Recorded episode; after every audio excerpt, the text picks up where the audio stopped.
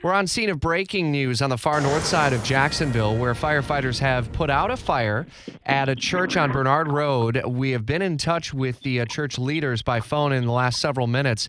They told us everyone is okay. Jacksonville Fire Rescue saying the church is a total loss. Live team coverage continues with Action News Jax's Alicia Tarancon on scene. This is on Bernard Road, not far from Pecan Park Road. What do we know so far, Ali- Alicia? Yeah, Rich. So we do know that the fire marshal is here investigating the cause of the fire. In the last few minutes, they actually just brought in a ladder truck, and they are actually dousing the church off with water from above. And I know JFRD told us that this is actually a pretty challenging fire to put out.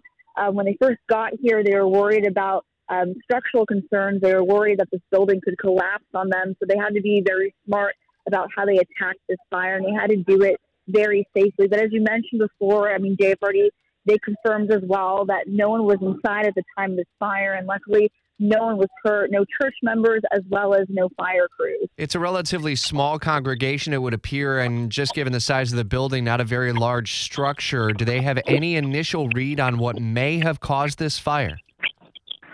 Not at this time. Again, uh, says this is all being handled by the fire marshal, and, and that fire marshal is still here on scene, but we are hoping to get a word with uh, with with him or her just to see what could have caused this fire. Um, again, as you mentioned before, this is um, sort of off the beaten path. It is a small congregation. This is over at the St. Demiana Coptic Orthodox Church.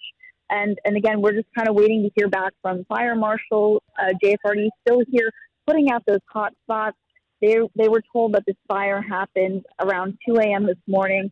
Uh, we still see JSO here on scene as well, and they're blocking off parts of Bernard Road. All right, I appreciate the live update. Uh, Alicia Tarancon with Action News Jax. Uh, what we know so far and photos from the scene updated now at WOKV.com.